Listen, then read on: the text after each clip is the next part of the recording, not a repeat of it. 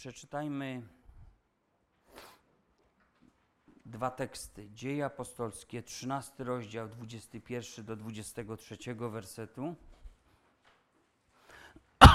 I potem pierwsza księga Samuela, 16 rozdział.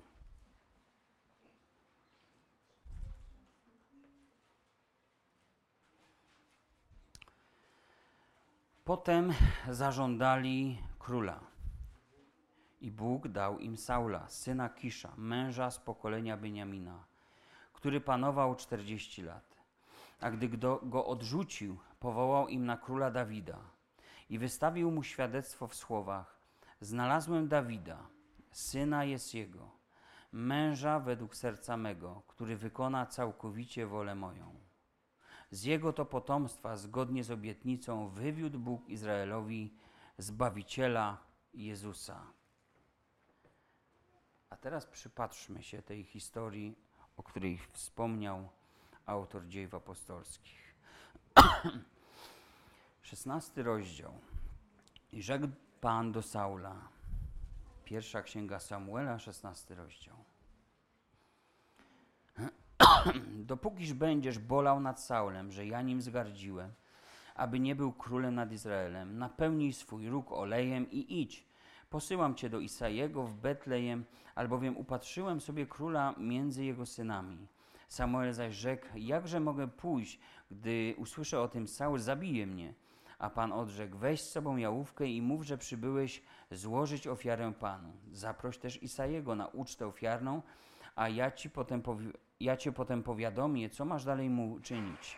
Namaścisz mi zaś tego, który, którego ci wskażę. I uczynił Samuel, jak mu nakazał Pan. Poszedł do Betlejemu, a starsi miasta, wystraszeni, wyszli naprzeciw niego i rzekli: Czy twoje przyjście oznacza pokój? On odrzekł: Pokój. Przyszedłem, aby złożyć ofiarę Panu. Poświęćcie się, aby móc pójść ze mną na ucztę ofiarną. Poświęcił też Isajego wraz z jego synami i zaprosił ich na ucztę ofiarną. A gdy przyszli, zobaczył Eliaba i pomyślał, zapewne ten jest pomazańcem Pana. Ale Pan rzekł do Samuela, nie patrz na jego wygląd i na jego wysoki wzrost, nie uważam go za godnego. Albowiem Bóg nie patrzy na to, na co patrzy człowiek. Człowiek patrzy na to, co jest przed oczyma, ale Pan patrzy na serce. Potem przywołał Isaj Abinadaba i kazał mu przejść przed Samuelem, ale ten rzekł, także tego nie wybrał Pan. Isaj przyprowadził Szamę, ale Samuel rzekł, i tego nie wybrał Pan. I przyprowadził Isaj siedmiu swoich synów przed Samuela, ale Samuel rzekł do Isajego, nie wybrał ich Pan. Potem rzekł Samuel do Isajego, czy to już wszyscy młodzieńcy? A ten odrzekł, Pozostał jeszcze najmłodszy, lecz on pasie trzodę. Rzekł więc Samuel do Isajego, poślij po niego i sprowadź go, nie zasiądziemy do stołu, aż przyjdzie tutaj. Posłał więc i sprowadził go, a on był rumiany i miał piękne oczy i ładny wygląd. I rzekł Pan, wstań, namaść go, gdyż to jest ten. Wtedy wziął Samuel róg z olejem i namaścił go w gronie jego braci i od tego dnia duch pański spoczął na Dawidzie i pozostał na nim nadal. Samuel zaś powstał i poszedł do ramy. A gdy od Saula odstąpił duch pański, zaczął go trapić zły duch, też od Pana.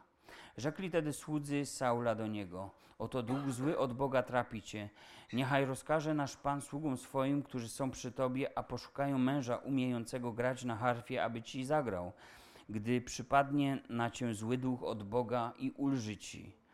Rzekł więc Saul do swoich sług: rozejrzyjcie się dla mnie za mężem grającym, przyprowadźcie go do mnie.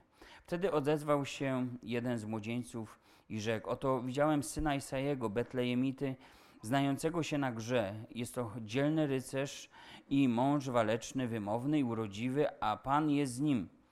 Wysłał tedy Saul posłańców do Isajego z rozkazem, przyślij do mnie Dawida, swego syna, który jest przy trzodzie. I wziął Isaj osła objuczonego chlebami, łagiew wina i jednego koziołka i posłał przez swego syna Dawida Saulowi. W ten sposób dostał się Dawid do Saula na służbę u jego boku, a ten polubił go bardzo i Dawid został jego giermkiem. I posłał Saul do Isajego i kazał mu powiedzieć: Niech pozostanie Dawid u mego boku, znalazł bowiem łaskę w moich oczach. A gdy zły duch od Boga opadał Saula, Dawid brał harfę i grał na niej i przychodziła na Saula ulga i było mu lepiej, a zły duch odstępował go. Drodzy, mamy tutaj historię namaszczenia oraz pierwszych dni jakby następujących po tym. I zanim jednak ten Dawid został namaszczony, czytaliśmy coś o Saulu. Saul panował 40 lat jako król. Został wybrany, aby królować Izraelowi. I to wybranie przyszło w takich przedziwnych dość okolicznościach. Możemy to w domu oczywiście sobie przeczytać, bo z tych poprzednich rozdziałów wynika, że Saul to był człowiek, który żył takimi dość przyziemnymi sprawami. I to naprawdę była wielka łaska od Boga, że Bóg go wybrał. Wybrał właściwie człowieka niezdolnego do panowania w taki sposób, żeby wypełnić wolę Boga w Izraelu. I dlatego pierwsze, co się musiało zdarzyć, o tym mówi 10 rozdział 9, werset Księgi Samuela, to Pan przemienił jego serce w inne. I wystąpiły też znaki potwierdzające to powołanie. Saul wcześniej niczego głębszego nie szukał u Boga. Inaczej było z Dawidem. Kiedy była ta potyczka z Goliatem, to Dawid sięgał pamięcią wstecz. Lwa i niedźwiedzia kładłem trupem. I Dawid myślę, że wyciągał z tych różnych zwycięstw, tam gdzie był, tam gdzie służył, wyciągał pewne duchowe wnioski, które przydały mu się w zupełnie innych potyczkach. Powołanie znajduje tego Saula w sytuacji, gdy szuka oślic ojca. Cały dziewiąty rozdział tej księgi wydaje się nie poruszać niczego duchowego, niczego wzniosłego. Naprawdę nic tam nie znajdziecie. Oprócz oślich spraw domu Kisza. Saulowi chodziło tylko o to, żeby inwentarz się zgadzał, żeby mógł w spokoju wrócić do swojego takiego wygodnego y, życia, do, do domu. No ale przychodzi Samuel. Samuel, który boleje nad tym, co się dzieje z królem Saulem i że Pan go odrzucił. Pan powołuje Samuela, aby poszedł i znalazł innego. W tamtych czasach pojawienie proroka wywoływało, pojawienie się proroka wywołało naprawdę spore ożywienie. Ludzie, czytamy, byli wystraszeni. Nie? I nie wiedzieli w sumie, co to przyjście Samuela oznacza, bo scenariuszy mogło być wiele. Prorocy przynosili sąd, przynosili wyroki, byli zapowiedzią wojny, ogłaszali słowo Boga, byli światłem dla narodu. Prorocy wtedy byli inaczej nazywani, byli nazywani jasnowidzami, z hebrajskiego tłumacząc to, po prostu byli widzącymi od Pana. To byli ludzie, którzy patrzyli z tamtej perspektywy. My patrzymy z tej. Widzimy bardzo fragmentarycznie. Oni widzieli dalej, widzieli lepiej i widzieli tak, jak jest, jak się rzeczy naprawdę mają. I takich widzących od Pana obawiali się ludzie, no pewnie w szczególności tacy, którzy może mieli coś za kołnierzem, nie chcieli zmienić swoich serc, mm, bali się, że to, co robią, może w ukryciu będzie zdemaskowane, będzie odkryte. I ja myślę, że tak jest do dzisiaj, w pewnym sensie, że ludzie boją się czasem przyjść bliżej Kościoła, bo wiedzą, że Bóg daje Kościołowi dary. I to takie dary, dzięki którym też skrytości serca mogą wychodzić na jaw. Oczywiście nikt z kaznodziei nie, nie wystawia palca. To Duch Święty robi. To Duch Święty robi, że wiemy po prostu, że Bóg do nas coś mówi w danej sytuacji, w danej chwili. A więc ludzie, którzy chcą, aby było jak było, raczej nie zbliżają się za bardzo do światła. Nie tylko po to, żeby nie wyszło na jaw, że to, co robią, jak żyją, jest potępienia godne, ale czasem dlatego, bo wiedzą, że czeka ich rewolucja, czekają ich takie zmiany, na które nie chcą sobie pozwolić. I pójdźmy dalej. Jakie więc słowo, jaką wyrocznie przyniósł Samuel? Gdy Saul wcześniej znalazł się w obecności męża Bożego, pamiętajmy, miał tylko jeden problem. Gdzie są te osły? Poruszała jego serce tylko ta kwestia, tak jak to czytamy w tej księdze. Niech się w końcu znajdą. I zobaczcie, czasem nawet w dniu takiego wielkiego powołania, w takiej wzniosłej chwili, ludzie czasem żyją takimi naprawdę codziennymi, przyziemnymi sprawami i nie bardzo wygląda ta sytuacja na, na ogromnie duchową. W dniu, w którym trzeba pytać o Bożą wolę, trzeba postawić najlepsze pytanie, jakie można. Są ludzie, którzy pytają o doczesne sprawy, o sprawy takie palące w sensie dnia codziennego. No co z tymi osłami? Gdzie one są? O to pytał Saul, proroka. Gdy Jezus mówił uczniom o kwasie faryzeuszów, to zauważcie, że oni też myśleli i rozmawiali o czymś innym. Myśleli, że Jezus mówi o kwasie chlebowym i zastanawiali się, skąd tu wziąć chleb. No pojechaliśmy w podróż, mamy za mało prowiantu. I do dziś myślę tak jest, że ludziom, którzy są skoncentrowani za bardzo na swoich brakach, na swoim niedostatku czy na dostatku, po prostu nie jesteśmy w stanie przemówić, przebić się do nich, przemówić do rozumu, nawet tak powiem, bo chodzi o to, by przekierować te ich myśli na te rzeczy duchowe. Jest bardzo trudno. Tacy, jak już mają kontakt z jakąś Bożą sytuacją, czy nawet Bożym człowiekiem, to wiecie o co pytają? No gdzie są te moje osły? Czyli innymi słowy mówiąc, stawiają zupełnie inne pytania niż należałoby. Skąd weźmiemy chleb? Czym się będziemy przyodziewać? Dlaczego Bóg nie odpowiada na tą doczesną sprawę czy tamtą? Dlaczego to, dlaczego tamto? Żeby było jasne, to nie jest złe stawiać Bogu takie pytania. Ale mamy tutaj tak wyjątkową sytuację i człowieka, który zupełnie nie rozumie, co się tutaj może wydarzyć. Myślę, że rzadko tacy ludzie rozpytują o to, jaka jest wola Pana, jak mogliby być lepszymi naśladowcami, czy Bóg ma w związku z tą sytuacją jakiś dla nich plan, czy mogą w ten sposób odkryć swoje powołanie, czy mogą rozwinąć jakoś swoje dary, czy ta okoliczność, czy inne powodują, że te talenty mogą zostać użyte dla Boga. I wiecie, może być nam żal takich osób, że mają takie tunelowe myślenie, tylko skoncentrowani są na pragnieniach, na brakach, na potrzebach, tak jak Saul.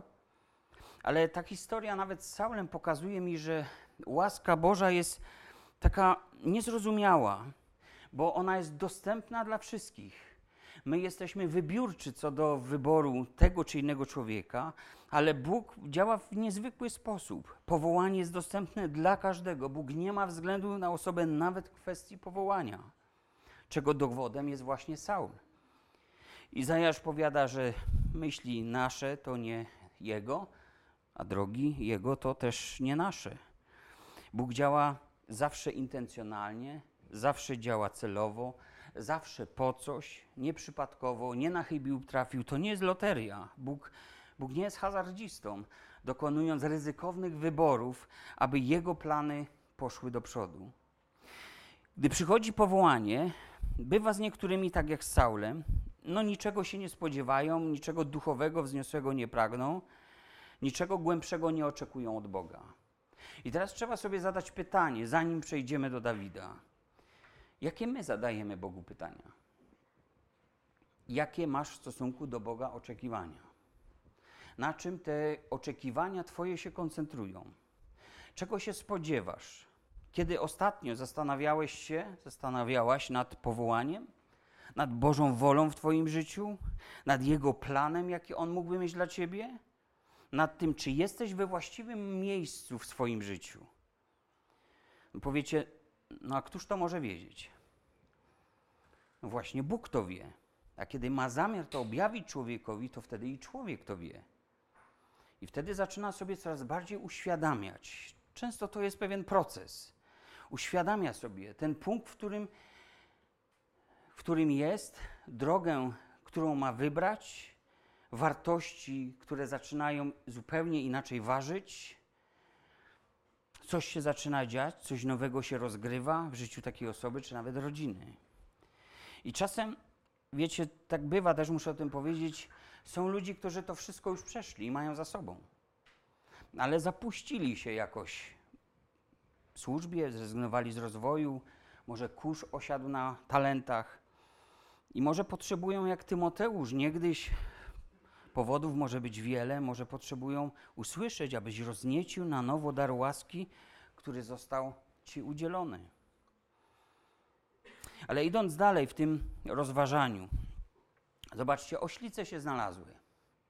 Chyba pierwsza rzecz, która się rozwikłała, to te oślice. A Saul został powołany. Nie oczekiwał tego, zaskoczony, bo przecież nie szukał. I od razu widzimy, że chociaż Bóg przemienił jego serce, bo to było konieczne, by mógł wykonać wolę Boga, to zauważamy tam, że ta zmiana nie pozbawiła go słabości. Mógł im się poddawać albo mógł w nich zwyciężać. I myślę, że do dzisiaj Bóg w cudowny sposób przemienia serca ludzi. Mówiąc obrazowo, stają się może takim pięknym ogrodem, po którym Pan chce się przechadzać. Taki obraz może społeczności, jaką On ma z nami. Lecz jeśli tego ogrodu nie będę pielęgnował, jeśli o ten ogród nie będę dbał, to on zacznie zarastać chwastami. Takimi znanymi nam chwastami, starymi chwastami. Z takimi, którymi już mieliśmy problemy i Pan pomógł oczyścić to, to pole. Bo człowiek, który opuszcza Boga, opuszcza się w społeczności z Bogiem, wiecie, raczej wraca do dawnych swoich ścieżek, dawnych swoich rytuałów, stereotypów życia i, i często też grzechów. I rzadziej, rzadziej pozwalamy sobie na to, żeby jakieś nowe złe rzeczy wyrosły w takim ogródku, w takim ogrodzie. To wszystko znowu stare przejmuje kontrolę, bo człowiek ma też starą naturę i nową naturę. Tą, którą karmisz, o społeczność, jeśli dasz z Bogiem, ta nowa natura będzie zwyciężać w moim, Twoim życiu. Zatem ostatecznie serce takiej osoby może stać się nieużytkiem, takim ugorem, suchą ziemią, bezwodnym miejscem, do którego już tylko takie duchy zwodnicze, duchy trapiące, takie saulowe duchy zaczną zaglądać, wpadać na chwilę. I trzeba też sobie powiedzieć o tym, że Saul w tych swoich słabościach posiadał wiele kompleksów. Jednym z nich był, tak to nazywam, kompleks Beniamina. Pismo mówi, że we własnych oczach wydawał się sobie mały z powodu pochodzenia. Z powodu pochodzenia, no takiego najmniej okazałego ze wszystkich rodów izraelskich, był Beniaminitą. Beniaminici nie tylko byli mali jako plemię, nie byli liczni, a przez to mniej zasobni, mniej niezależni, mniej zdolni do samoobrony, zawsze musieli na kimś jeszcze się oprzeć, liczyć na kogoś, to byli jeszcze w dodatku ludzie leworęczni. No to był jeszcze większy problem, bo w starożytności uważano leworęczność za pewien uszczerbek, za niepełnosprawność. Nie ufano ludziom leworęcznym. Bo wyobraź sobie, ktoś przyszedł do ciebie z otwartą prawicą, co oznaczało, że przychodzi na znak pokoju, a z lewej ręki z zapłaszcza wyciągnął miecz i cię przebił. Tak zrobił sędzia Ehud z wrogim królem. Więc ci leworęczni, wiecie, to trzeba na nich uważać. Nigdy nie wiadomo, co wymyślą, nigdy nie wiadomo, co myślą.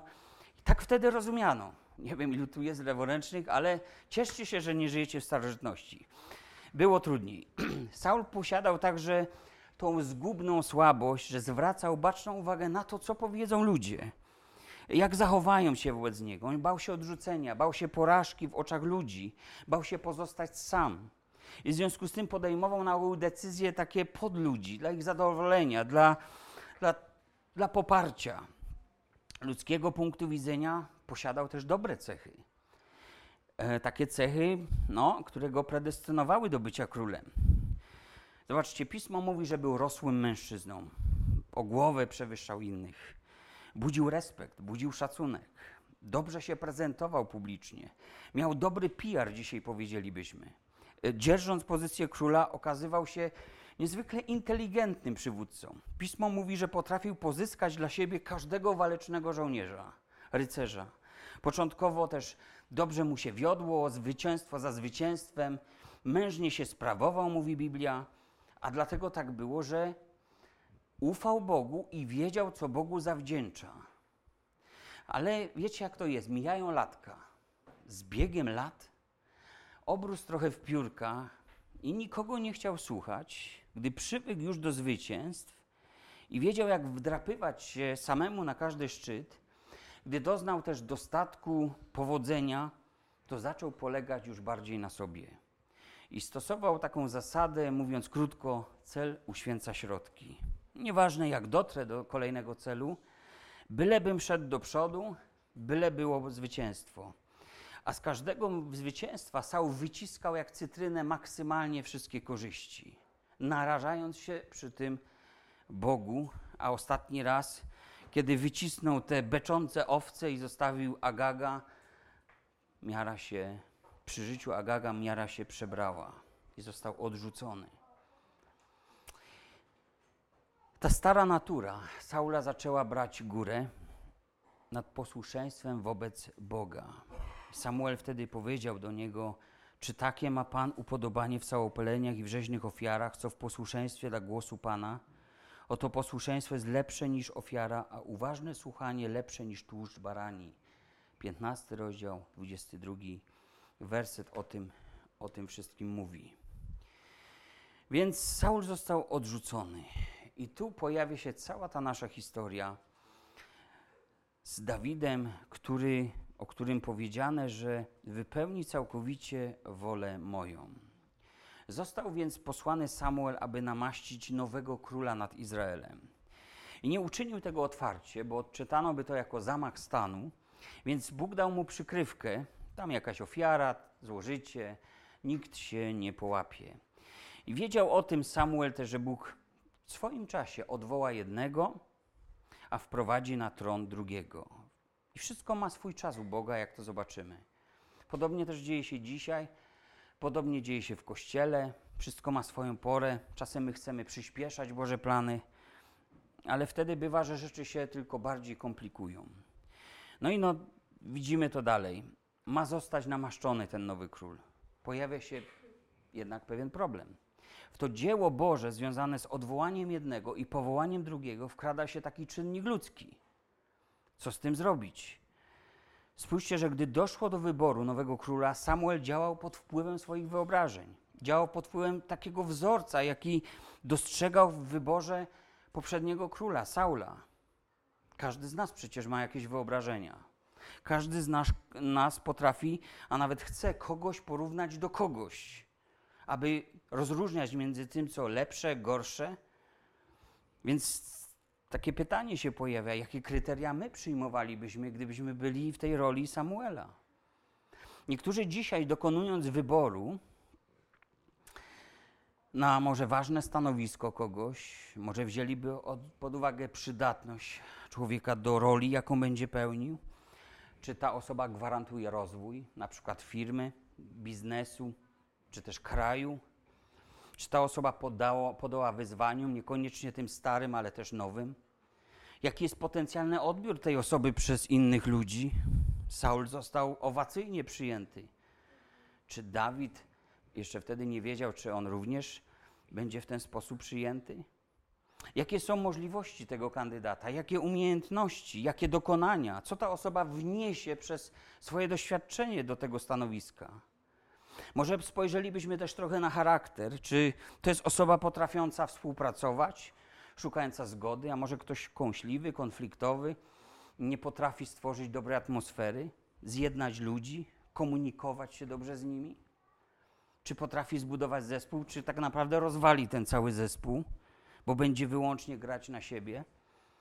I zobaczcie, w przypadku przywództwa i kościoła, może wzięlibyśmy jeszcze kilka składników charakterologicznych, moralnych, o których apostoł Paweł napisał do Tymoteusza w swoim liście. Ale gdy Samuel spotkał się z rodziną Isajego, to wówczas zobaczył Eliaba i pomyślał, zapewne ten jest pomazańcem Pana. Więc te wszystkie wyobrażenia, ta cała lista ważnych tutaj faktorów. Dosłownie tekst hebrajski mówi, że gdy zobaczył Eliaba, powiedział na pewno, na pewno to jest ten pomazaniec. A więc to słowo mówi o absolutnej pewności. A wiecie, w Starym Testamencie, kiedy prorok był czegoś absolutnie pewny, to już nie było wyjścia. To nie był temat do dyskusji. Trzeba się z tym było zgodzić i amen. Więc ogromny błąd wisiał już w powietrzu. Oczywiście tych błędów mogło się pojawić, widzimy, więcej niż siedem. To był jednak oczywisty błąd, wprowadzić takiego człowieka do miejsca, do którego nie powołał go Pan. I spowodowało to Bożą reakcję. Samuel patrzył, jak patrzą na ogół ludzie, szacując wartość, przydatność człowieka. I na ten portret człowieka składają się na ogół walory zewnętrzne, charakterologiczne, kwalifikacje, osiągnięcia. I my często porównujemy, tak jak wspomniałem, kogoś z kimś, bo szukamy jakiegoś punktu odniesienia, jakiegoś wzornika. Młody czy stary, a może za młody, a może za stary. Zna język, dwa, trzy, a może nie zna. A jest coś przed nazwiskiem, albo nie ma nic przed tym nazwiskiem, a zasobny czy uboższy. Różnymi wzornikami posługują się dzisiaj ludzie, by kogoś predestynować. No ale pytanie, co to ma do rzeczy, właściwie chciałoby się powiedzieć. Tak można wybierać menadżera, tak można wybrać dyrektora korporacji, lecz nie człowieka, który wykona całkowicie wolę Boga. A więc pominąłem i pewnie Samuel wtedy najważniejszy faktor, który decyduje o tym, czy ktoś powinien być w danym miejscu, czy nie. I w naszych czasach niestety też bywa tak, że popełniamy błędy polegające na kierowaniu się w wyborze czymś, no, czego nie honoruje Bóg. Nie wiem, zasobny portfel, przyjemna aparycja, układy towarzyskie, zdolności menedżerskie. I tutaj widzimy, że to nie jest fundament do Bożego powołania, nigdy nie był. Ale Pan rzekł do Samuela: Nie patrz na jego wygląd i na jego wysoki wzrost. Więc nie patrz tak, jak ludzie patrzą. Nie uważam go za godnego, albowiem Bóg nie patrzy na to, na co patrzy człowiek. Człowiek patrzy, co ma przed oczami. Czy też hebrajski tekst mówi: Człowiek patrzy w twarz drugiemu, ale Pan patrzy w głąb, w serce. Jak myślicie, czym kieruje się dzisiaj Bóg, kiedy chodzi o Kościół powołujący służby ludzi? Wiemy już, czym kierują się czasem ludzie, ale czy wiemy, czym kieruje się Bóg? Gdy Saul został powołany, został powołany na żądanie ludzi, lecz z Bożego wyboru. I po ludzku patrząc, Saul nadawał się do tej roli, z Bożego punktu widzenia nie za bardzo. Stąd ta przemiana serca najpierw, aby nadawał się do czegokolwiek. A król później miał wytrwać w tej przemianie, by sprostać wyzwaniom służby, jaką ma do wykonania wobec Boga i tego kraju. No więc chcą mieć króla, niech mają takiego, jakie są ich wyobrażenia o królu. I tak wybrano Saula. Lecz tamten był wasz, według waszych serc, ale ten będzie mój, według mego serca. I zdawało się, jakby Bóg chciał powiedzieć do Samuela, i poznacie różnicę między tym, jak to jest wybrać kogoś według waszego serca, a jak to jest wybrać kogoś według mego serca. Czy serce potrzebuje przemiany, zanim posłuży do czegokolwiek Bogu? Pewnego razu apostoł Piotr spojrzał w serce nawróconego i ochrzczonego człowieka. Chodziło o Szymona, czarnoksiężnika. O człowieka, który nigdy do końca nie poradził sobie z przeszłością, nie oddał wszystkiego Bogu. I on nadal w głębi serca był tym samym starym człowiekiem. Chciał odzyskać dawną pozycję, chciał zapłacić za dary Boże, za przywileje pieniędzmi. I pieniędzmi chciał utorować sobie drogę do zaszczytów, szacunku, do szerszej publiki. Piotr to rozpoznał, miał rozeznanie od Boga. Patrzył, jak patrzy Bóg, widzący od Pana z innej perspektywy. I powiada: Proś Pana, czy nie mógłby ci być odpuszczony zamysł Twojego serca, ponieważ parafrazując te myśli, Twoje pobudki nie są czyste, nie pochodzą od Boga, pochodzą z Twojej gorzkiej żółci. Jest ci źle, że jesteś na marginesie życia towarzyskiego i robisz wszystko, co tylko możliwe, żeby wrócić tam. W nieboży sposób to robisz. Dzieje ósmy rozdział o tym mówią, co zachęcam do czytania. Słowo Boże więc powiada, że nasze ambicje, zamysły, wszystkie dążenia biorą się z serca i niestety pierwsza diagnoza Boga, pierwsza księga Biblii mówią, że, mówi, że to są ustawicznie złe zamysły i ambicje. I zobaczcie, gdy Boży ludzie patrzyli więcej w serce, modlili się, troszczyli się o to, by mieć rozeznanie, to więcej wiedzieli o człowieku niż mogłoby się wydawać albo raczej o przyszłości tego człowieka. I Bóg też patrzy w głąb, a nie tylko na to, co zewnętrzne. Dla niego ważne są zamiary, te ukryte ambicje. Serce obmyśla drogę człowieka, lecz Pan kieruje jego krokami. Ciekawa myśl. Salomon to powiedział.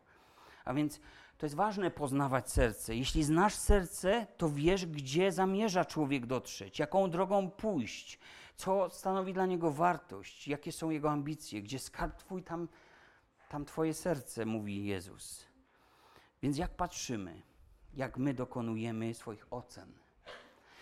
Czy Mojżesz, spróbujmy tak się zmierzyć z pewnymi Bożymi wyborami, czy Mojżesz był był wystarczająco wykwalifikowanym mówcą, by go wysłać do Egiptu epokę później, niż tam w ogóle był i wiedział, co się dzieje, by przemawiał do rozumu faraonowi i by pociągnął za sobą naród. Czy to ktoś właściwy na właściwym miejscu? A czy młodociany Jeremiasz, prorok, potrafił sklecać sprawnie swoje mowy? Był młody miał sklecać tak mowy, kazania, aby inni dali posłuch, gdy ten przemawiał, a ważyły się losy kraju. Wiemy, że Mojżesz i Jeremiasz nie posiadali tych walorów, żeby ich, ich predestynować na jakichś trybunów ludowych. Nie byli mówcami porywającymi tłumy. Jeden się zacinał, tak, Mojżesz, jąkał się, a drugi pewnie drżał jak osika, jak czytamy ten czas powołania. Drżał na myśl o swoich publicznych wystąpieniach. Jednak zarówno jeden, jak i drugi został wyposażony przez Boga. Oto wkładam moje słowa w Twoje usta, powiedział Pan do Jeremiasza. A do Mojżesza powiada, on będzie Twoimi ustami, już zmierza do Ciebie. I to był Aaron. A prorok Izajasz nadaje się czy nie? No po wizji nieba, jaką miał, w ogóle czuł się nieadekwatny i niegodny w ogóle robienia czegokolwiek dla Boga ale widzimy w szóstym rozdziale Księgi Izajasza, że Bóg dotyka jego ust rozżarzonym węgielkiem, a więc Bóg czyni go adekwatnym do dzieła, do którego go powołuje. Tymoteusz, tak samo jak Jeremiasz, z powodu wieku prawdopodobnie był lekceważony. Nie wiemy, jakim był mówcą. Sędzia Ehud był niepełnosprawny, bo człowiek lewej ręki, leworęczny. Jefte był skrzywdzony przez rodzinę, więc istniało duże ryzyko, że kiedy będzie miał władzę, będzie się rewanżował za krzywdy doznane w dzieciństwie. Gedeon, słyszeliśmy o nim ostatnio, był ciągle niepewny, niedowierzający Bogu. Samson chodził zbyt często własnymi drogami, zamiast wyłącznie tymi bożymi. A ostatni z sędziów, Heli, pobłażał swoim, y, swoim synom, także grzeszyli i okradali świątynię. A Nehemiasz, no cóż, jak go nie słuchano, to nawet targał ludzi za włosy, tak jakby to coś dało. Jonasz może nie był przywódcą, ale drugim w kraju, bo doradzał królowi Jeroboamowi, uciekał sprzed oblicza Bożego, gdy Bóg go posyłał do wrogów. I lista może jest dłuższa. Pomyślimy, co to za przywódcy? Boże, gdzie Ty miałeś oczy? We właściwym miejscu Bóg miał oczy. No to idźmy dalej. A może Jakub nadawał się bardziej? Takie wyjątkowe ogniwo w Bożym planie zbawienia. Powiesz co, ten oszust? Dobra, to może Józef, syn Jakuba, najbardziej poszkodowany ze wszystkich synów Jakuba. Nadawał się, by być wybawcą domu, dzięki któremu Izrael przetrwa czas głodu. No miał dobre sny, ale czy to wystarczy? Czy ten nieokrzesany wówczas młodzieniec, zarozumiały chłopak prowokujący braci do zazdrości, tatusiowy synuś, czy on będzie w stanie udźwignąć e, to, co przed nim? Czy zna się na życiu i to w takich ekstremalnych warunkach? Czy znał się, jak przetrwać kilka lat w więzieniu? Znał się na tym? Młodzieniaszek o ładnej może buźce i pięknej sukience, jaką tatuś mu sprawił? A może w roli zarządcy się znał, także nie rozwali dokumentnie tego biznesu tego Potyfara. A może zna się na kraju i wie, jak to jest 7 lat głodu przetrwać w takim olbrzymim kraju. Wiecie, wiemy, że to było niemożliwe z powodu jego kwalifikacji, bo ich nie miał. Nie pobierał nauk w domu w tym temacie, ale Bóg był z nim, czytamy. Co rozdział niemalże. I na koniec dziejów Józefa widzimy, że też Bóg zmienił jego serce, kiedy spotyka się ze swoimi braćmi. Urodziły mu się dzieci, Menasys, Efraim. Ich imiona są znaczące. Bóg mi dozwolił zapomnieć o udręce mojej, a Efraim znaczy rozmnożył mnie Bóg w ziemi niedoli mojej. Wymowne imiona. Józef zrozumiał swoje błogosławieństwo. I druga rzecz, w czasie niedoli, ale też stał się człowiekiem, który przebacza swoim winowajcom. I tylko dlatego się tak stało, że nie zabił braci, że Bóg zmienił jego serce. Nie pozbawił braci życia. Bóg wybierał takich ludzi właśnie dlatego, że patrzył na ich serce. Kim oni się staną w jego rękach, kiedy on zacznie ich przygotowywać. Co to znaczy dla nas, że Bóg patrzy na nasze serce? To znaczy, że Bóg nie bierze w pierwszej kolejności pod uwagę tych zewnętrznych walorów naszego życia, kiedy dokonuje wyboru. Boże wybory przecież dokonały się, Biblia mówi, przed założeniem świata. Zanim staliśmy się wykwalifikowani do czegokolwiek, zanim Cię utkałem w łonie matki Twojej, wybrałem Cię na proroka, usłyszał Jeremiasz. Zanim więc byłeś odpowiednim człowiekiem, ja już Cię wybrałem. A gdy przyszło powołanie, to co człowiek robił? Przekonywał Boga, że Bóg się pomylił, że się nie nadaje, że są inni, że to, że tamto. Może dalej, Daniel. Daniel nie miał żadnych ukształtowanych w nim zewnętrznych cech przydatnych do sprawowania władzy w państwie chaldejskim. Lecz wraz z pozostałymi przyjaciółmi zauważono, że był pojętny do nauki i obdarzony bystrym rozumem. O, ciekawa rzecz. Byli skorzy do podjęcia wysiłku. Tam leń by się nie uchował za bardzo. Te zewnętrzne predyspozycje, które miał, nie przydały się, ale ta wewnętrzna pasja do tego, aby się uczyć, aby się odnaleźć w tym miejscu, a zarazem być wiernym Bogu, na pewno sprawiły, że i awansował później i, i mógł dobrze służyć na dworze chaldejskim. Co zadecydowało w przypadku Daniela? Powiedziano o Danielu, że jest w nim duch świętych bogów oraz że zna się na wszelkiego rodzaju snach i widzeniach. A Daniel przecież dbał tylko o społeczność z Panem. Jego serce było oddane Bogu, był nawet gotów zginąć za tą relację. On wywyższał Pana, miał okazję przyjąć chwałę za swoje usługi, a mówił: Wykład należy do Pana.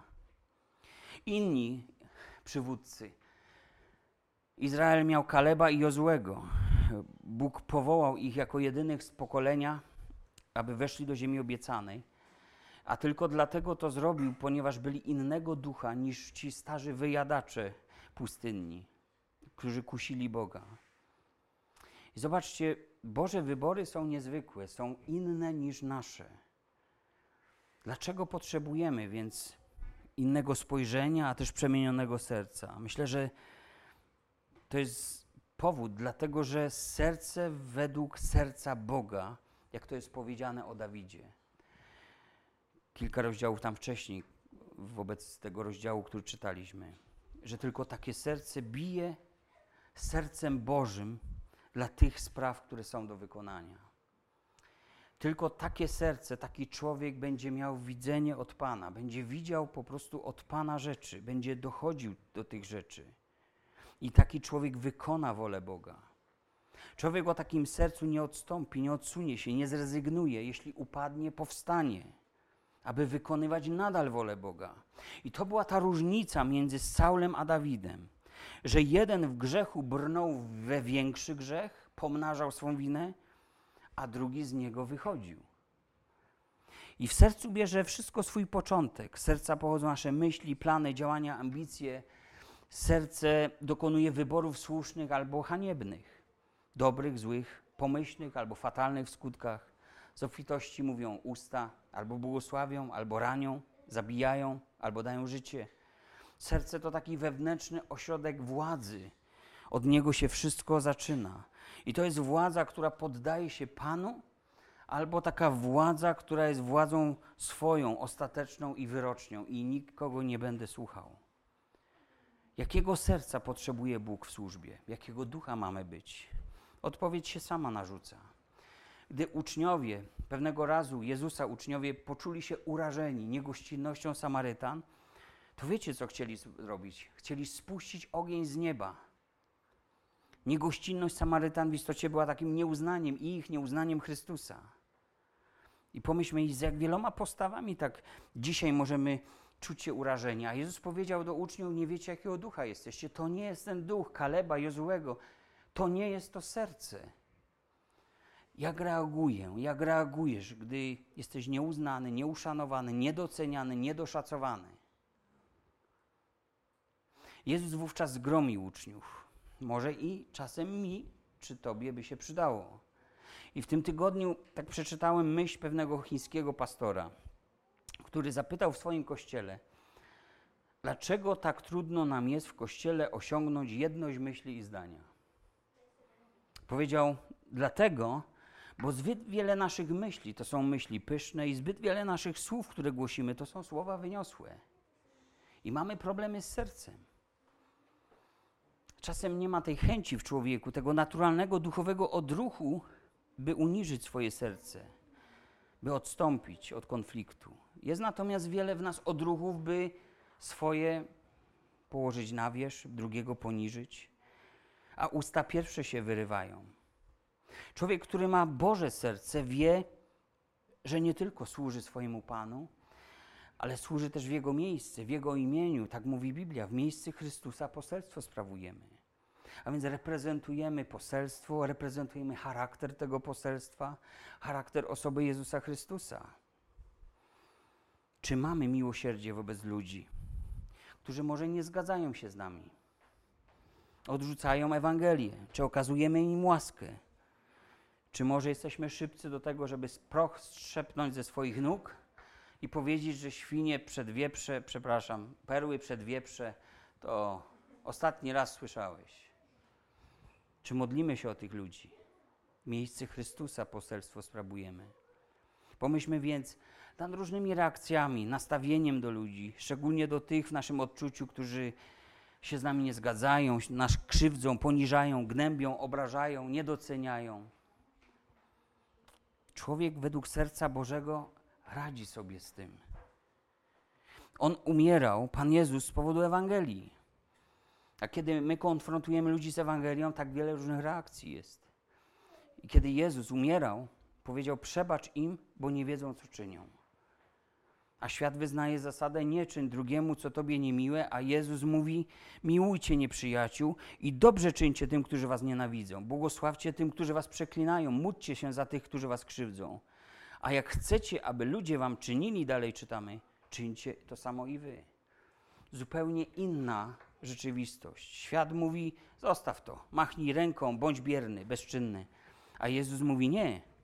Masz czynić drugiemu, który źle tobie czyni, najlepiej jak potrafisz. Masz jednego nieprzyjaciela, to masz misję do wykonania. Choćby misję modlitwy, misję dobrego dzieła. Bóg ci może dać okazję. Nie zmarnuj jej. I Dawid pewnego razu w czasie tułaczki zapomniał o tych zasadach.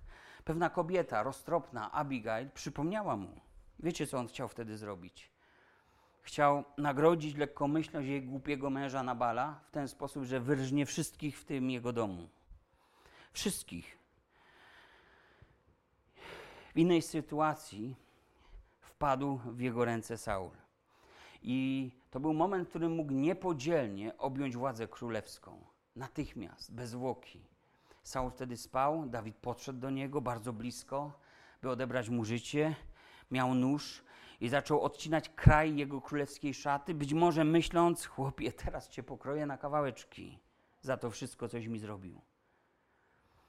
Ale wiecie, co się stało wtedy? Sumienie ruszyło Dawida. Powiedział, broń Boże, aby miał podnieść rękę na pomazańca pańskiego. I tak sobie pomyślałem, czytając to, że gdy nas sumienie ruszy, to dobrze jest czasem wypowiedzieć sobie na głos, co usłyszeliśmy w naszym wnętrzu. Mm, nie ma się czego bać. Sumienie na ogół zawsze jest po stronie Boga. I myślę, że człowiek o Bożym sercu nie ma skażonego grzechem sumienia. Więc ten instrument jest dobrze wyskalowany, dobrze ustawiony, dobrze skalibrowany i mówi ci jak jest. Można go jednak pogwałcić, można sumienie przytłumić, można zanieczyścić, ale Bóg szuka ludzi do służby, ludzi, którzy będą dbali o swoje sumienie. Oni nie muszą być doskonali. Oni nie muszą być bezbłędni. Ale wystarczy, że pragną być czyści w swym sercu i sumieniu, więc troszczą się o to. Wielkim zaś domu, mówi apostoł Paweł, są nie tylko naczynia złote i srebrne, ale też drewniane i gliniane. Jedne służą do celów zaszczytnych, a drugie do pospolitych. Jeśli tedy kto siebie czystym zachowa od tych rzeczy pospolitych, będzie naczyniem do celów zaszczytnych, poświęconym i przydatnym dla Pana, nadającym się do wszelkiego dzieła. I to nie są słowa dla niektórych, to nie jest wyzwanie dla jakiejś garstki, to jest dla wszystkich, dla każdego. A jeden z najnowszych przekładów, przekład dynamiczny Nowego Testamentu, mówi tak: Każdy, kto prawdziwie oczyszcza się z brudów tego świata, może stać się sprzętem uświęconym, w którym Bóg uwidoczni swoją chwałę i który będzie Panu pożyteczny w realizacji wszelkiego dobrego dzieła. Niezwykłe. A więc dbajmy o czystość naszego życia. Dbajmy o czyste sumienie. Ono nam przypomni, kiedy zbaczamy z drogi. Sumienie jest zawsze z tobą, gdy upadasz. Sumienie przygląda się temu, co robisz, przysłuchuje się temu, co mówisz, nigdy nie zapomina. A więc myślę, że Boży mężczyzna, Boża kobieta, nie są to ludzie doskonali. Popełniają błędy, ale gdy ich ruszy sumienie, to postanawiają coś z tą sytuacją zrobić. I to właśnie znaczy być człowiekiem według serca Bożego. I dziś wiemy dobrze, że nie okładamy się nabojami, na miecze, na pięści, ale najczęściej bywa, że ludzie słowami to robią. Język potrafi zabijać lepiej, precyzyjniej, dokładniej niż wystrzały armat. Ale w Chrystusie czytamy, że nie ma być oko za oko. Zemstę Panu mamy zostawić. Najmilsi, nie mścicie się sami, ale pozostawcie to gniewowi Boga. Albowiem napisano, pomsta do mnie należy, ja odpłacę, mówi Pan. Jeśli tedy łaknie nieprzyjaciel twór, nakarm go. Jeśli pragnie, napój go. Bo czyniąc to węgle rozżarzone, zgarniesz na jego głowę. Nie daj się zwyciężyć złu, ale zło dobrem zwyciężaj. No, tu chyba komentarz niepotrzebny. Każdy nieprzyjaciel może kiedyś być pod wozem, a nie na wozie. Masz misję, mam misję. Te rozżarzone węgle są obrazem wstydu, jaki spada na głowę tego człowieka. Kiedy on widzi, że ten, któremu źle czynił, czyni dobro wobec niego i nie znajduje żadnego powodu. Tak właśnie czyni mąż według serca Bożego. A więc co to znaczy jeszcze? Słowo Boże uczy nas, że Jezus, chociaż był w postaci Bożej, nie upierał się zachłannie przy tym, by być równy Bogu, ale wyparł się samego siebie, przyjął postać człowieka, sługi, został ukrzyżowany, był posłuszny aż do śmierci. No więc pojawia się kolejne pytanie. Każdy z nas ma jakąś postać siebie, jakieś wyobrażenie siebie, takie nasze ja. Saul akurat miał niskie poczucie wartości, gdy go Bóg wybrał, ale inny człowiek, Achitofel, miał tak wygórowane poczucie wartości, że gdy odrzucono jego radę, to nie mógł znieść tej zniewagi publicznej, poszedł i odebrał sobie życie. Nie chciał żyć ani chwili dłużej. To, jakie mam wyobrażenie wewnątrz o sobie, to jest ta moja postać, ta prawdziwa wewnętrzna osoba, w której jestem i na którą pokazanie no, czasem sobie nie pozwalam. Dlatego powszechnie też mówi się, że ludzie noszą maski, tak? że nie chcą pokazać siebie tego swojego prawdziwego ja. I w pewnym sensie możemy powiedzieć, że Jezus zostawił te całe swoje ja, to było doskonałe ja, zostawił całe niebo, całą chwałę, stał się człowiekiem podobnym do nas, za wyjątkiem grzechu. Stał się sługą, nie tylko człowiekiem, i usługiwał aż do śmierci, płacąc każdą najwyższą właściwie cenę. Gdy Jezus przyszedł na ziemię, ale nie wyparłby się samego siebie. Pomyślcie, czy pozwoliłby sobie na taką misję, na taką drogę? Może ukarałby oprawców, zobaczyliby postać sprawiedliwego sędziego od razu. I każdy z nas, myślę, że trudno znosi, gdy ktoś sprawia, że krzyżowane jest nasze ego. Sami mamy z tym problem, by wyprzeć się samego siebie, a co dopiero, kiedy Bóg pozwala, by ktoś inny to robił. Ale Jezus zniósł to do końca, nie otworzył ust swoich. I taka myśl ważna, kiedy idziemy do służby, służąc innym, będziemy czasem krzyżowani. gwoździe ludzkich języków dotkną Twoich rąk, tak jak dotknęły gwoździe rąk Jezusa, czyli tego, co robisz. Dotkną tego, co robisz. Dotkną Twoich nóg, nogi Jezusa też były przebite, czyli dotkną tego, dokąd zmierzasz, dokąd zmierzają wszystkie Twoje plany, Twoje myśli. A ostrze przebije Twoje serce, więc również dotknie tego, co kochasz. Diabeł jest precyzyjny, kiedy wypuszcza ogniste strzały swoje, te ogniste strzały złego. Zazwyczaj dotyka tego, co kochamy. I bez wyparcia się samego siebie człowiek nie jest w stanie tego znieść. Człowiek nie potrafi pójść dalej, wycofuje się, zaszywa się. A gdy między ludźmi jest wojna, gdy jednak stać nas na to, aby po prostu powiedzieć nie, tupnąć, uderzyć pięścią w stół, to wiecie, co się dzieje, kiedy między ludźmi jest wojna. To chcą ogień z nieba spuścić, jak uczniowie. To prawda, że nie z wszystkimi ludźmi da się mieć pokój, ale żeby była wojna, potrzeba dwóch. A kiedy nie ma drugiego, to to nie jest wojna, tylko to jest prześladowanie. A wtedy błogosławiony jesteś w tym prześladowaniu, kiedy oddajesz złem za zło. I zobaczcie, taki przykład zostawił nam Jezus. Taki przykład mamy od Niego. Być według serca Bożego, znaczy umieć pochylić się też tak nisko jak Jezus. A było to niemal upokarzające doświadczenie, bo czy stanie się pogardzanym, wyszydzanym, opluwanym, ubiczowanym i na koniec ukrzyżowanym nie było hańbiące? Dla każdego, co dopiero dla Syna Bożego. Ale Jezus nie przyszedł, aby mu służono, ale by służyć innym. I to była niezwykła rzecz. Jezus umył uczniom nogi, zanim to wszystko się dokonało. Powiedział: Dałem wam przykład, abyście szli i to samo robili. Później czytamy o świętych niewiastach, które również świętym nogi umywały. Należało im się szacunek. Ale tam tylko o niewiastach czytamy w Nowym Testamencie. Czy my, mężczyźni, potrafimy się tak uniżać, jak kobiety nieraz? Powoli zmierzam do końca. Mając serce według serca Boga, będziesz potrafił więcej niż ci się wydaje. Ale często potrzebny nam jest taki okres przygotowań. A więc zobaczcie na księgę Samuela od 14 wersetu. Co po tak niesamowitym zdarzeniu spotkało Dawida? Został namaszczony w obecności swojej całej rodziny, starszych od niego braci, w obecności proroka, drugiego w państwie. Co się więc niesamowitego po tym zdarzeniu wydarzyło? Nic. Kompletnie nic. 19 werset. Został z powrotem idzie do swojej trzody. Został najpierw królem swoich owiec. A więc teraz nie był nie tylko pasterzem, ale też królem swojego stada. Taki dziwny początek panowania.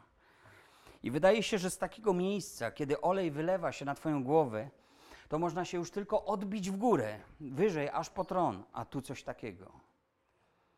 Tu coś takiego. A drugie miejsce, zadanie dla nowego króla, 21 werset.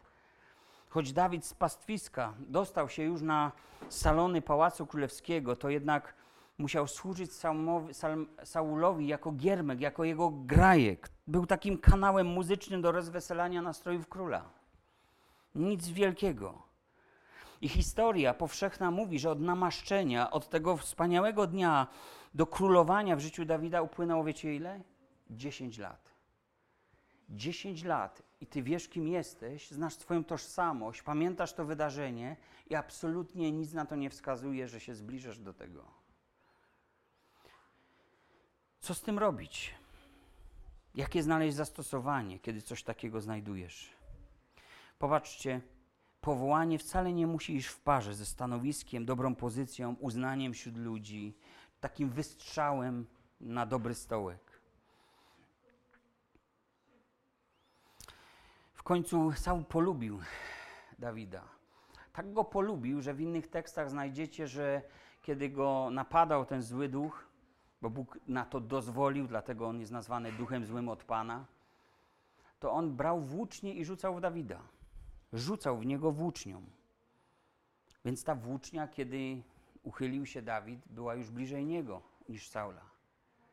Kolejny sposób, jak pozbyć się starego króla. Kiedyś wydano taką małą książeczkę. Wydała jej tą książeczkę wspólnota HWE w Bielsku Białej. Tytuł tej książeczki Trzej Królowie. Jedna z pierwszych w ogóle, którą wydano tam. Taka malutka jak dłoń. Trzej Królowie. Książka mówi o Saulu, Dawidzie, Absalomie. Ona mówi o tym, jak błogosławić, gdy w Twoim kierunku lecą włócznie. Gdy masz czym rzucać, ale nie robisz tego, jesteś błogosławiony. Jesteś mężem według serca Bożego. Niezwykła książeczka. Jean Edwards autorem tej książki jest. A więc zobaczcie, powołanie wiąże się z niekoniecznie miłymi sytuacjami. Wiąże się z, un z uniżeniem, znoszeniem czasem ciosów. Niekoniecznie przychodzi wywyższenie, przynajmniej w czasie, w którym się wydawałoby, że to ma przyjść. Znalazłem Dawida, syna Jessiego, w dziejach apostolskich czytaliśmy, męża według serca mego, który wykona całkowicie wolę moją. Z jego potomstwa, zgodnie z obietnicą, wywiódł Bóg Izraelowi Zbawiciela Jezusa. Zatem czy my, czy mamy serce według serca Bożego? Czy jesteśmy gotowi czekać na Boże działanie? Gotowi na hańbę, krzywdy, złośliwości, pomówienia, odrzucenie, niewygody, trudy, poniżenia? Nikt nie zagwarantuje, że pełnego pakietu nie doświadczymy. Byleby tylko wypełnić całkowicie wolę Bożą, wolę Bożą, ile pasji trzeba mieć do tego, żeby przejść przez takie bagno, a jednak nie zniechęcić się. I wiecie, myślę, że każdy sługa się tego uczy. Kiedy mi się wydaje, że już coś wiem, Pan Bóg pokazuje mi, że mało wiem. Czasem ktoś przykleja mi etykietkę. Wiecie, że etykiety się łatwo przykleja, ale zdziera się już trudno jakąś naklejkę, prawda? Gdyby ludzie, którzy tak chętnie etykiety przyklejają, mieli też je zdzierać, to by dwa razy się zastanawiali, ale tak nie jest. I co z tym zrobić? Iść dalej do przodu? My czytaliśmy, że od tego dnia Duch Pański spoczął na Dawidzie i pozostał na nim. Pozostał na nim. Pewnego dnia Duch spoczął na Jezusie Chrystusie w postaci gołębicy i pozostał na nim. I w Chrystusie spoczął również na mnie i Tobie i zamieszkał w Tobie. Bóg więc uzdolnił nas, abyśmy byli ludźmi według serca Bożego. Niezwykła rzecz się wydarzyła. Kiedyś niektórzy wybrani, dzisiaj Jego Kościół. Wypełnił całkowicie wolę Bożą. Jestem już prawie przy końcu. Może ktoś zada pytanie, no to jaka jest ta wola Boża względem mnie, Ciebie? Dlatego bracia i siostry, czytam według przekładu dynamicznego Rzymian 12:1-2. Dlatego bracia i siostry, z uwagi na Boże miłosierdzie, zachęcam was, abyście służyli Panu w sposób rozumny, dbając o świętość waszych ciał, gdyż w ofiarach innego rodzaju Bóg nie ma upodobania. W żadnym wypadku nie naśladujcie świata, który was otacza, lecz pozwólcie, by Słowo Najwyższego przemieniało wasz sposób myślenia na nowy tak abyście mieli zdolność rozpoznawania, co jest wolą Boga, a szczególnie tego, co jest dobre, co Bogu miłe, co doskonałe. Więc pomyślmy teraz, skąd bierze się nieumiejętność, niewiedza, niemożliwość rozpoznania woli Boga? Czy czasem nie bierze się to z tego, że to nasze życie tak rozrzutnie i czasem bezmyślnie prowadzimy, nie skupiając się na rzeczach ważnych, tylko na tych saulowych, gdzie są te osły? domu Kisza. Może ktoś jeszcze nie oddał życia swojego Panu. To Biblia mówi w tym miejscu: połóż to życie na ołtarzu, a stanie się jego własnością. Zadedykuj życie Bogu, a potem przyjdzie reszta. Pozwól, aby słowo zaczęło cię kształtować, ociosywać. Zrozumiesz wiele. Czytaj też w świetle słowa swoje okoliczności życia, bo one są po coś. Bóg dzięki nim często do nas dociera, gdy już nie może inaczej.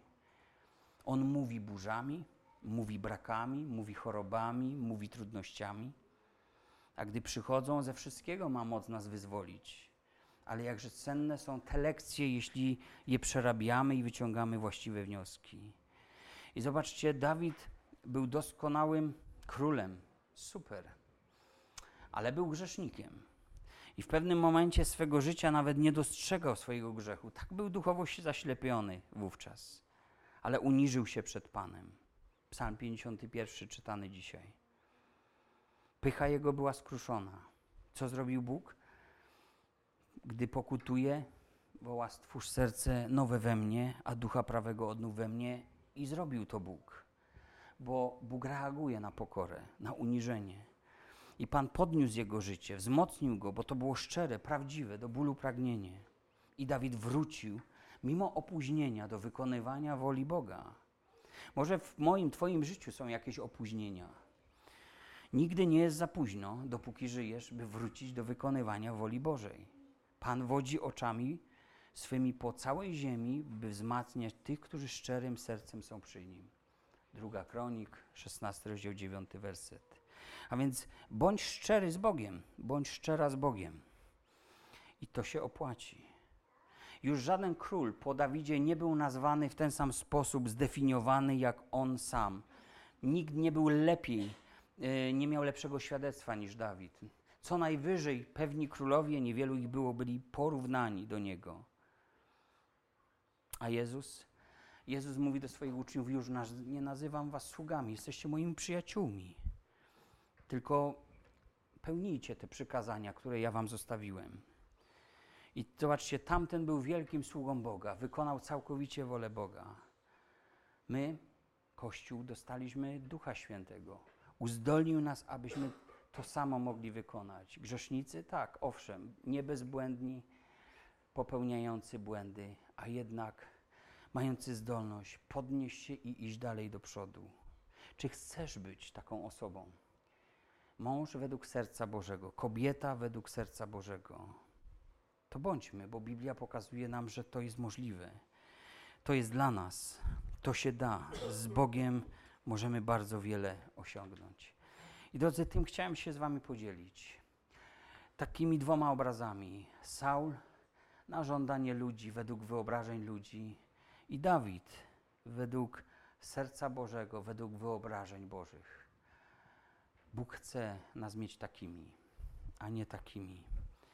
Chce, abyśmy dobrze zakończyli jak Dawid, chociaż zakrętów w życiu może być wiele. Niech Bóg pobłogosławi swoje słowo. Amen. Zaśpiewajmy pieśń i zakończymy nabożeństwo modlitwą.